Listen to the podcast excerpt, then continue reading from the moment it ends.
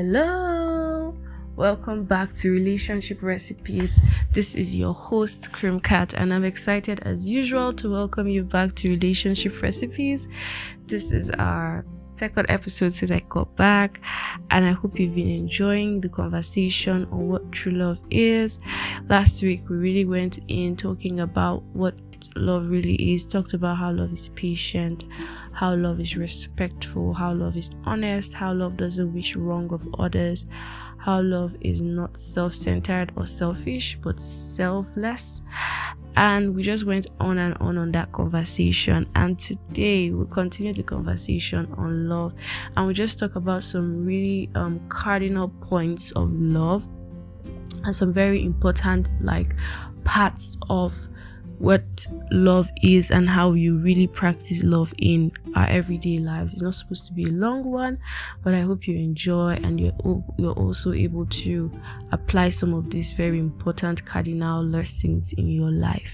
So the very first thing is that love is selfless. Love is selflessness and it's this is one of the will I say the most glaring truths about love but a lot of times when people describe love, what they are describing is selfishness. They are describing how the other person makes them feel. They are describing what they gain from the relationship. They are describing how they feel in the relationship. They are describing everything kind of revolves around them, right? But then true love doesn't just think of yourself, it thinks of what the other person is getting also. It thinks of what is um what is the need for the other person. And also thinks of the other person's highest good right? So true love is not a self-centered parade. True love thinks of the other person. True love puts the other person um ahead or puts the other person will i say first? Yeah. And true love kind of seeks the other person's good even above self. So true love is a selfless, selfless, selfless, selfless, selfless journey. And a lot of times, if you're not ready to be selfless, you'd find that when you are over the moon and the whole period of your feelings and emotion is kind of like gone, you cannot really now practice love, right? Because if the person is not making you feel the way they used to make you feel or they're not able to do certain things that you liked that made you feel so in love with them you might now start to flame up and be like you know they don't love you anymore. But love is not about feelings and emotions and we already established that last week. Love is a commitment. And that's why when it comes to romantic love you have to decide like is this the person i'm going to commit to? Is this the person i'm going to commit to loving? Because love is not just how you feel or how the person makes you feel butterflies in your belly inability to sleep. Love is a dedicated devotion to a particular person on the basis of what and what. Do you understand and that's why you can now decide to be selfless. And that's why you cannot just say you be selfless with anybody that you have butterflies in your belly for. Because you can have butterflies in your belly which is just basically attraction. And that person not just be the right candidate for your love or you would get you you get hurt in the process of truly loving them the way love ought to be so, love is a decision, you make it intentionally. And when it comes to romantic relationships, you've got to make a decision with your head, you've got to make an intentional decision, and then you can commit to loving them with the fullness of love, which is what selflessness is all about. And the very next thing I want to talk about is forgiveness. If you love, you must forgive because one thing I say to people is that anytime you love someone or you give them access to your heart and your soul at that level, you've given them a higher um power to hurt you. They can hurt you in a way that other people cannot hurt you because they have access to your soul access to your heart access to your emotions in the way other people don't. So the emotions that they can evoke from you are are more heightened than the evoke than the emotions that others will ev- evoke from you. So even if it's anger, they would annoy you more than other people can annoy you. If it's love and pleasure and making you happy, they would also make you more happy than other people can. So when it comes to this conversation of love, it's very important to understand that if you love someone, the propensity for them to hurt you is a lot more higher. So you're going to have to be intentional, right?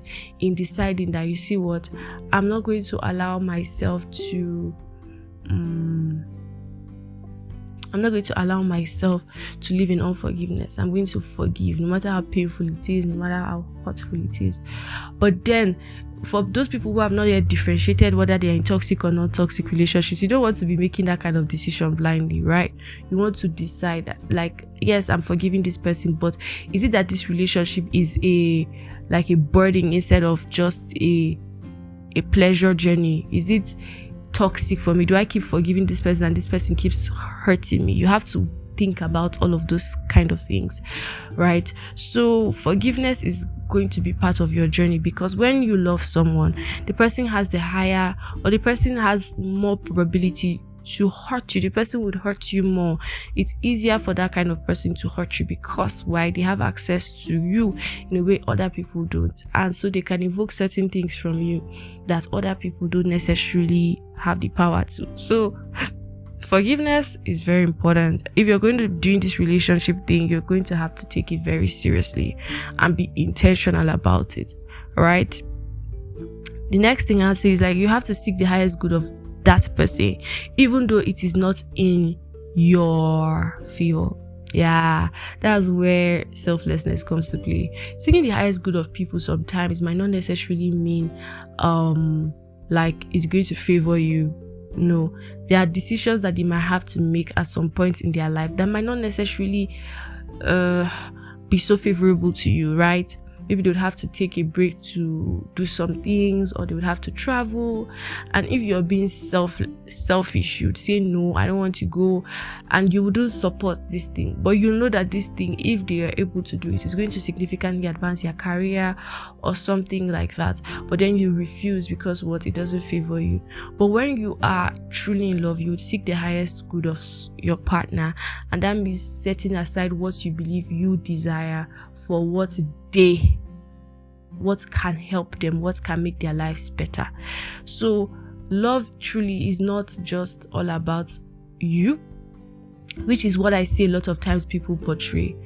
You know the person loves you because they make you feel good. The person loves you because you know they make you they make they make you giddy they make your butterflies to not stop flying your belly. That's not what it is.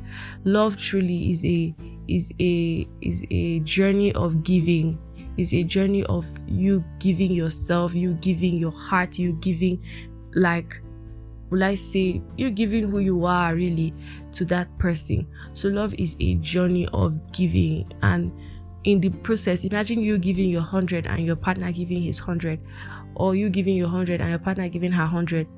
It's going to bring about an amazing combination. So, if you are selfless and they are selfless, there's no limit to how beautiful such a relationship can become, right? So, love is not a you parade. It's not about just about you, how you feel, what you think. It's also about your other your partner and love in truth and honesty is not a selfish thing and if you're going to truly truly truly enjoy um, love in its purest form you're going to have to be selfless. I hope you learned something today. Um, I'll be coming to you again next week. Thank you for listening. As always, please share this podcast. Send me a message if you want to. Um, you can always ask me questions. And this is me saying lots of love. I wish you the best in your relationships and love life. And I look forward to hearing from you. Have an amazing, amazing week. Bye.